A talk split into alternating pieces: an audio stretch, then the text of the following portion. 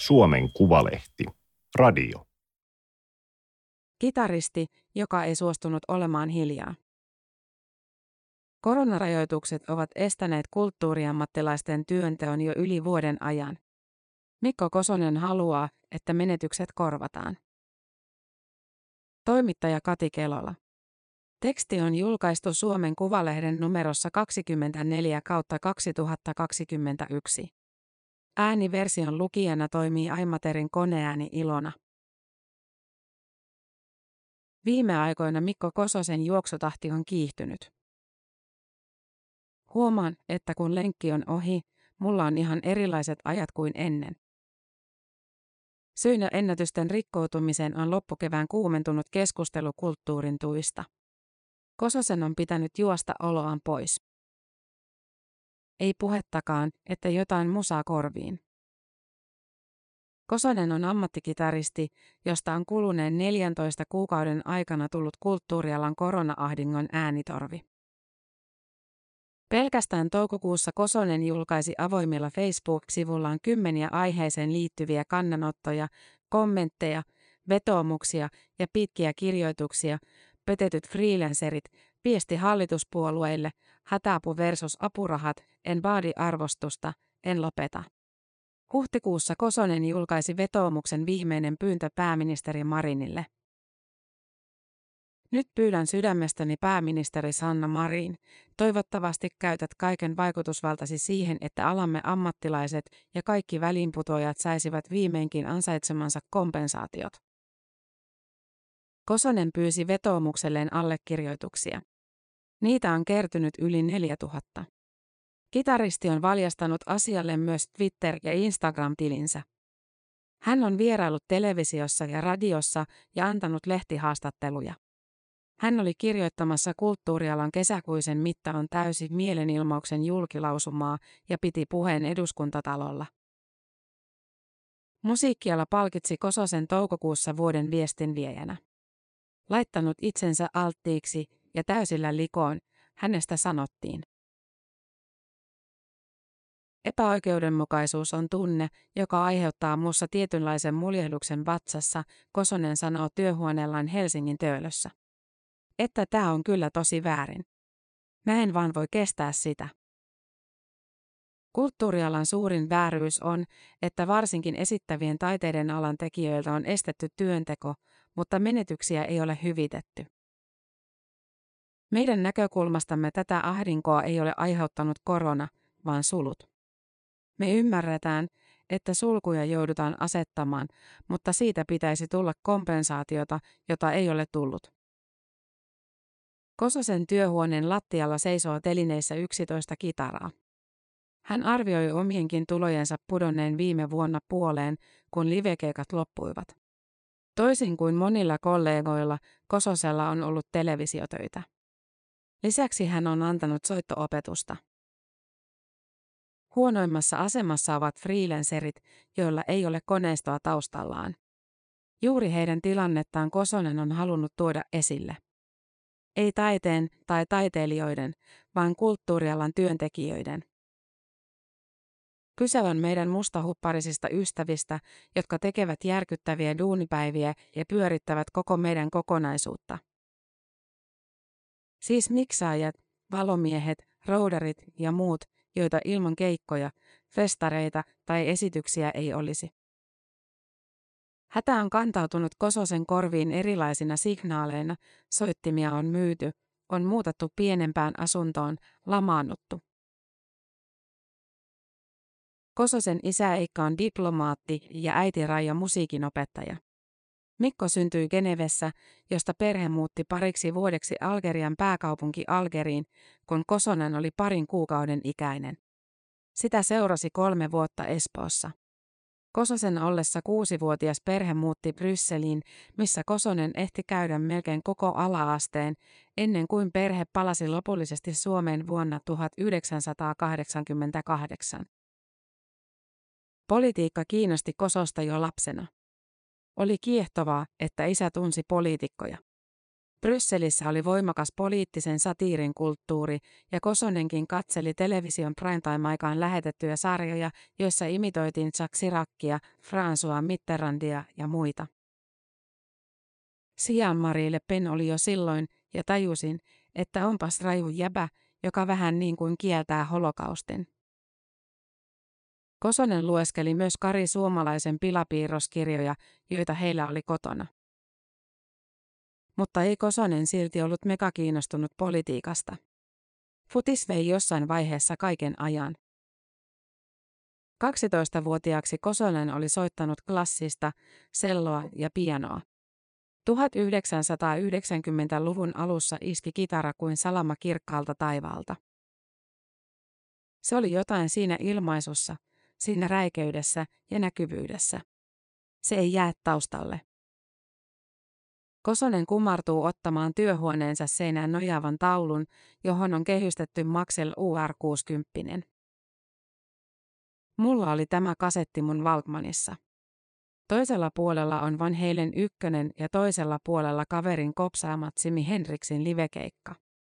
Ja tota mä kuuntelin varmaan vuoden päivät edestakaisin. Ammattilaisuransa kitaristina Kosonen laskee alkaneen teatteri Pienen Suomen nuorisomusikaalissa Firekid vuonna 1999. Opinnot Helsingin pop- ja jazz-konservatoriossa vuosituhannen vaihteessa jäivät alkuunsa, kun kiertueet veivät mukanaan. Kikka, Samuli Edelman, Scandinavian Music Group, Maija Vilkkumaa, Vesamatti Loiri, Emma Salokoski, Samuli Putro, Juha Tapio, Kasmir, Sieg. Tällä hetkellä Kososen pääbändi on Anssi Kelan yhtye. Lisäksi hän soittaa Lauri Porra Flyover Ensemblessa ja omassa yhtyeessään Cosmic Five. Päälle yrityskeikat ja televisio-ohjelmat. Kosonen kuuluu Voice of Finlandin, Suomiloven ja Tähdet tähdet ohjelmien taustabändeihin. Aivan pandemian alussa Kosonen tunsi jopa pientä helpotusta. Musiikkiala on kilpailullinen ja välillä henkisestikin kuormittava. Nyt kaikki olisivat pakotettuja olemaan kotona, Kosonen ajatteli, kun työt loppuivat maaliskuussa 2020. Voisi irrottautua hetkeksi oravan pyörästä. Kosonen päätti suunnata tarmonsa uudenlaisen arjen järjestelyihin, terveenä pysymiseen ja fiiliksen ylläpitämiseen. Kososen ja puoliso Maija Vilkkumaan perheessä alkoi etäkouluarki.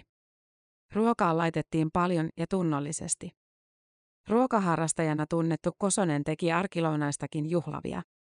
Kehitteli kaikenlaisia ylimääräisiä lisukkeita. Kosonen alkoi myös treenata hulluna ja järjestää maanisesti videohaasteita kitaristeille vuosia sitten perustamassaan Soitinten kuningas Facebook-ryhmässä. Mulla oli sellainen, että nyt sempataan ja me päästään tästä yli yhdessä. Soittamalla yhdessä täällä ryhmässä kitaraa me tullaan selviytymään voittajina suorastaan. Että me soitetaan paremmin kuin ikinä. Sitten tuli stoppi. Kosonen ei vain jaksanut. Viimeistään, kun keväälle sovitut televisiotyöt siirtyivät syksyyn ja Anssi Kelon kesäkiertue peruuntui muutamaa keikkaa lukuun ottamatta, Kososelle valkeni, ettei kyse olekaan parin kuukauden pakkolomasta. Hän alkoi purkaa tuntojaan päivityksissään. Elokuussa hänet kutsuttiin Helsinki puhuu tapahtumaan keskustelemaan musiikkialan ahdingosta. Se oli eka kerta, kun olin vähän niin kuin edustamassa alaa, kertomassa, että meille menee tosi huonosti, että ollaan oltu maaliskuusta asti käytännössä työttöminä.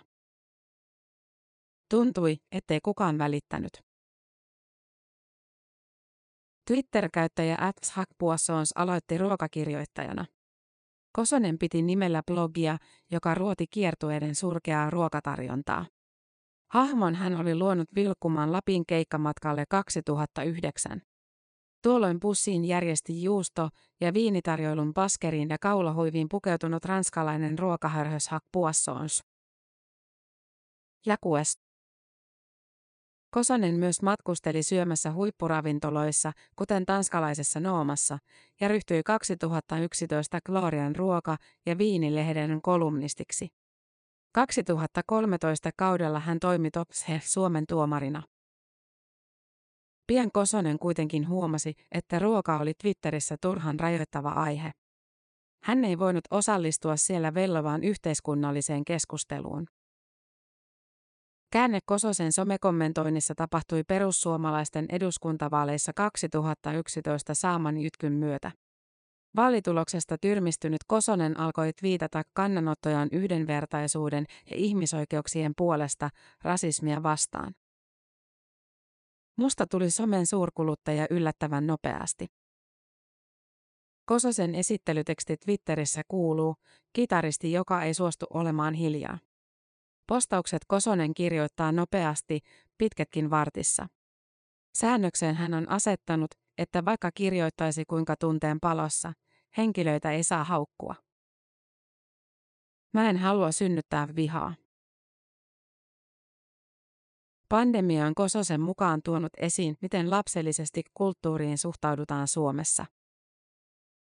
Kun valitaan kulttuuriministeri, häneltä kysytään ensimmäiseksi omasta kulttuurisuhteesta.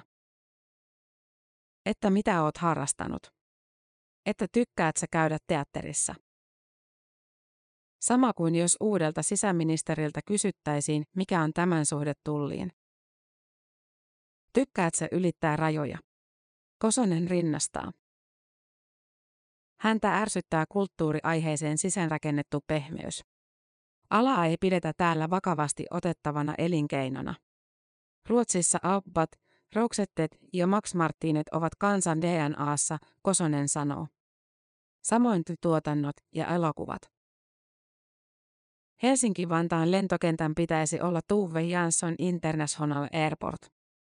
Se pitäisi olla tuolla tasolla. Että me ollaan Suomi, Tuve Janssonin maa.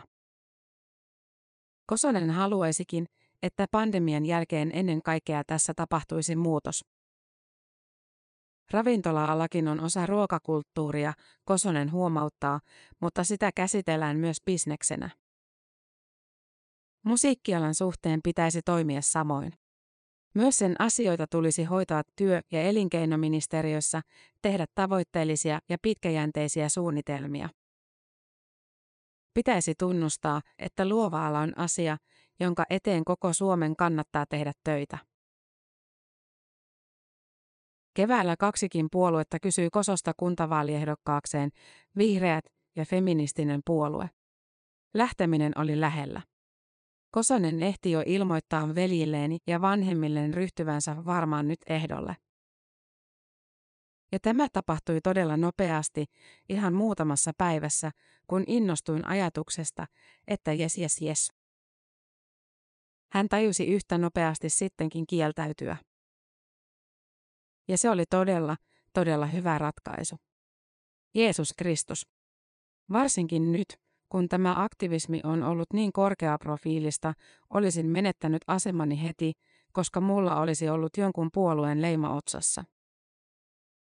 Myös muusikon vapaudelle olisi saanut heittää poliitikkona hyvästit, hän sanoo. Nyt säilytän sen itsenäisyyden ja vapauden. Voin puhua mistä haluan ja milloin haluan ja sanoa, mitä mua huvittaa. Kosonen kertoo menneensä aina enemmän vaistolla kuin suunnitelmalla. Niin on ollut soittamisessa ja ruokaharrastuksessa. Ja niin on aktivismissakin. Sitä paitsi. Mulla on jo ammatti, josta mä tykkään ihan hirveästi. Tämä oli Suomen Kuvalehden juttu kitaristi, joka ei suostunut olemaan hiljaa. Ääniversion lukijana toimi Aimaterin koneääni Ilona.